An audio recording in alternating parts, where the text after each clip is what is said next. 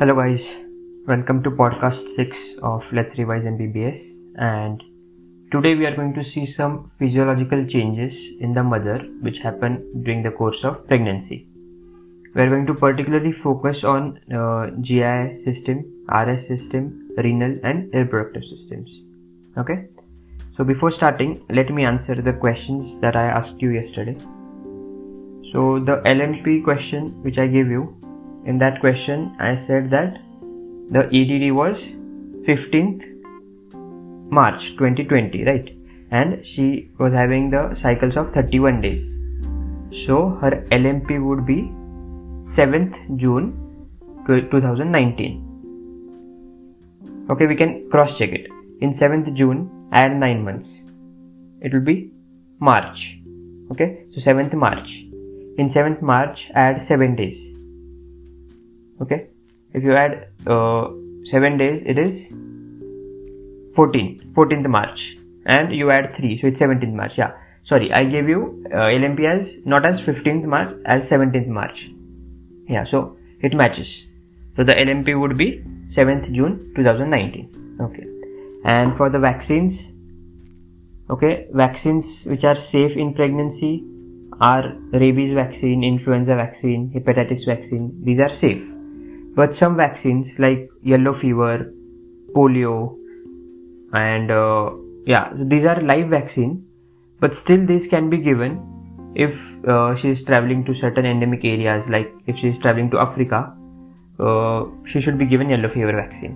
Okay, and other vaccine like chickenpox, smallpox, BCG, all these vaccines should be contraindicated. This vaccine should not be given, right? So now let's move on to our today's topic. So in the GI system, we will mainly talk about vomiting in pregnancy. So vomiting in pregnancy can be either simple vomiting, which we call as morning sickness, or it can be hyperemesis gravidarum. Right. But what is the cause of vomiting? Why does the female gets vomiting during the pregnancy, especially during the first trimester? So the main hormone responsible for this is HCG. Okay, other hormones like estrogen, progesterone, thyroxine are also said to play a role in this.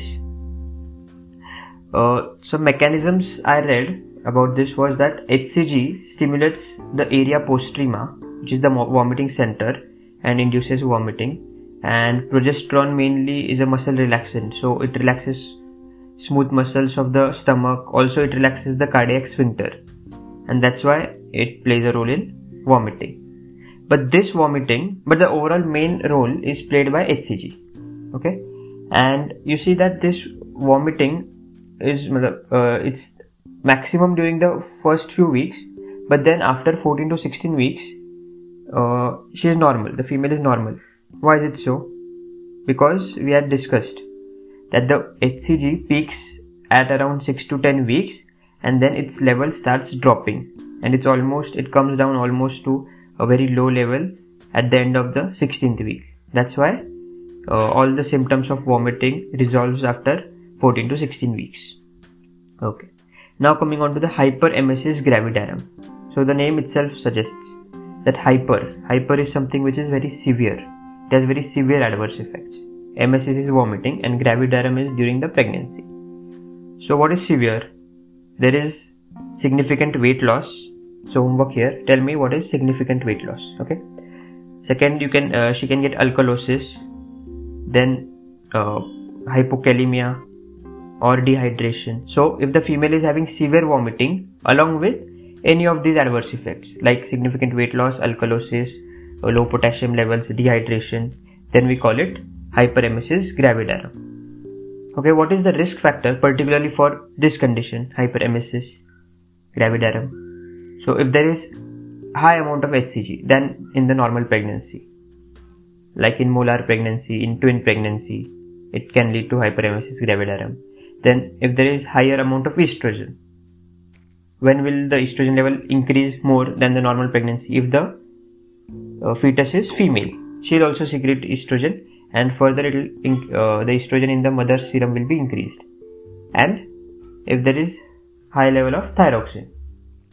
Okay, so what are the complications of this hyperemesis gravidarum. First of all, whatever food she is eating, she will not be able to consume it, and all other adverse effects that we saw will be seen. But particularly two vitamins are deficient. The first one is thiamine. So thiamine deficiency may lead to Wernicke's encephalopathy, which has a triad of GOA. G is global confusion, O is ophthalmoplegia, and A is ataxia. And also vitamin K is deficient, which may lead to hypoprothrombinemia. Okay, for management of this condition, we mainly use antiemetics, which are H1 blockers like promethazine and doxycycline. We can also use prokinetics like metoclopramide, and we supplement the vitamins like thiamine and vitamin B6. Okay, that was about hyperemesis gravidarum. Coming on to the next, in the same system we have liver. So the size of the liver remains normal, but the enzymes are slightly decreased. They may remain normal, but the enzymes are mostly reduced, except alkaline phosphatase. Okay, the level of alkaline phosphatase rises during pregnancy. This is because placenta also secretes this hormone. Okay, so there is also cholestasis, which is mainly due to estrogen, and there is gallbladder autonicity, which is due to mainly progesterone. If these two things combined with high cholesterol level in the mother, like if she is obese or she is having high cholesterol level, she is predisposed for having gallstones. Okay, right. Now moving on to the next system, that is respiratory system. So in respiratory system, you have to remember, like you have to understand two things. First, that the residual volume decreases. Why does it decrease? Because uterus is growing in size, it pushes the diaphragm, and overall the vertical diameter of the thoracic cavity reduces, and that's why residual volume decreases. But in pregnancy, the transverse diameter increases. It increases by around 2 centimeters. That's why tidal volume increases. Okay, these two things are important. Tidal volume increases, but residual volume decreases. By these two things you can derive the rest of the volumes or capacities. Like suppose I ask you, what happens to the inspiratory reserve capacity? So what is IRC? It is tidal volume plus inspiratory reserve volume. Okay, inspiratory reserve volume remains same, it does not change, but tidal volume increases, right? Therefore completely IRC will increase. If you see as a whole, inspiratory reserve capacity, it will increase. Okay, let's see about FRC. FRC is functional residual capacity. So it has RV in it, right? Residual, it has residual volume. So if residual volume is decreasing, FRC will also decrease. Okay, in that manner you can derive that which capacities will remain same, which will increase or which will decrease. Right, moving on to the next system, that is renal system. So glycosuria is quite common and is normal in pregnancy. Why is it so? It is mainly because of two reasons. First, there, as we saw in the previous podcast, that there is increase in level of HPL, which is human placental lactogen, and this is an anti-insulin hormone. It increases the glucose level in blood. Okay, so ultimately there is higher amount of glucose reaching into the glomerulus and getting filtered. And also I'll tell you in the next podcast that in the hematological changes there is increase in blood volume by around 40 to 50%, and that's why the blood flow to the kidney will also increase. So both ways there is increase in load of the glucose in the kidneys, and also the threshold level for the glucose reduces. So due to these two reasons there is glycosuria in the in pregnancy. Okay, also if you talk about bladder capacity, it will obviously decrease because the uterus is growing in size, and there can be hydroureter mainly on the right side. Why? Because uterus is growing more on the right side. Why? Because on the left side there is colon, there is rectum. That's why it doesn't have enough space to grow on the left side, That's why it enlarges on the right side, thus causing hydroureter. Okay, moving on to the next system, which is a reproductive system. So in reproductive system, uterus. First, initially in the non-pregnant state, the weight of the uterus is around 50 to 100 grams. 50 grams, yeah. But in pregnancy, it increases to 1 kg. So it is almost 20 times increase in weight. In volume, it is initially the volume is around 10 ml before the pregnancy, and in the pregnant woman it becomes to 5 liters. So there is massive stretching and massive increase in volume as well as weight. Moving on to the cervix, there is proliferation of the endocervix and thus it moves outwards. So the squamocolumnar junction shifts slightly downwards, and during the pregnancy this cervix is closed, the os of the cervix is closed by the mucus plug because of progesterone. But as the time of delivery arrives, this mucus plug is released along with some bleeding, and this process or this thing is called as SHOW, S-H-O-W, SHOW. Okay, now changes in the vagina. There is increase in Döderlein bacilli, and therefore there is more lactic acid produced, and the pH is decreased.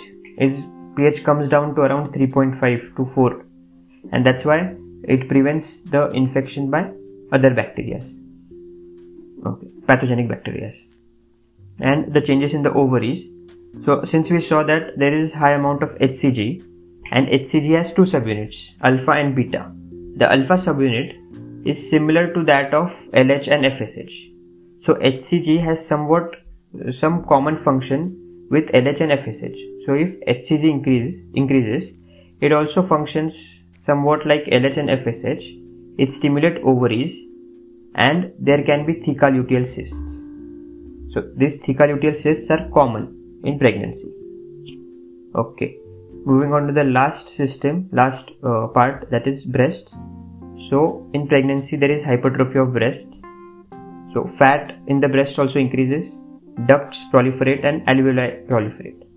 So increase in fat is due to increase in insulin. Okay, since there is insulin resistance in pregnancy, the amount of insulin also increases, due to which there is deposition of fats. Proliferation of duct is mainly due to estrogen, and proliferation of alveoli or increase in number of alveoli is due to estrogen as well as progesterone. Okay, now there are some sebaceous glands which are present in the breasts but which are not normally seen to the naked eye if the woman is not pregnant. But in the pregnancy, these sebaceous glands hypertrophy, and they are called as Montgomery tubercles. Okay, and the colostrum secretion, actually colostrum production starts by 12 weeks, but it's not secreted. It's secreted after the childbirth delivery, but its formation starts by around 12 weeks. Okay, and one important point about colostrum is that it has higher nutritive value than the breast milk, except it is the fat content, the carbohydrate content and the potassium content is lower as compared to milk. The rest, all the nutritional value is higher. Okay, so that's all for today.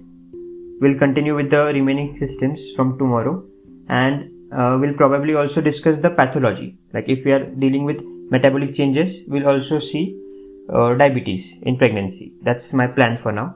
Let's see. Chalo, till then, enjoy and keep studying. Bye bye.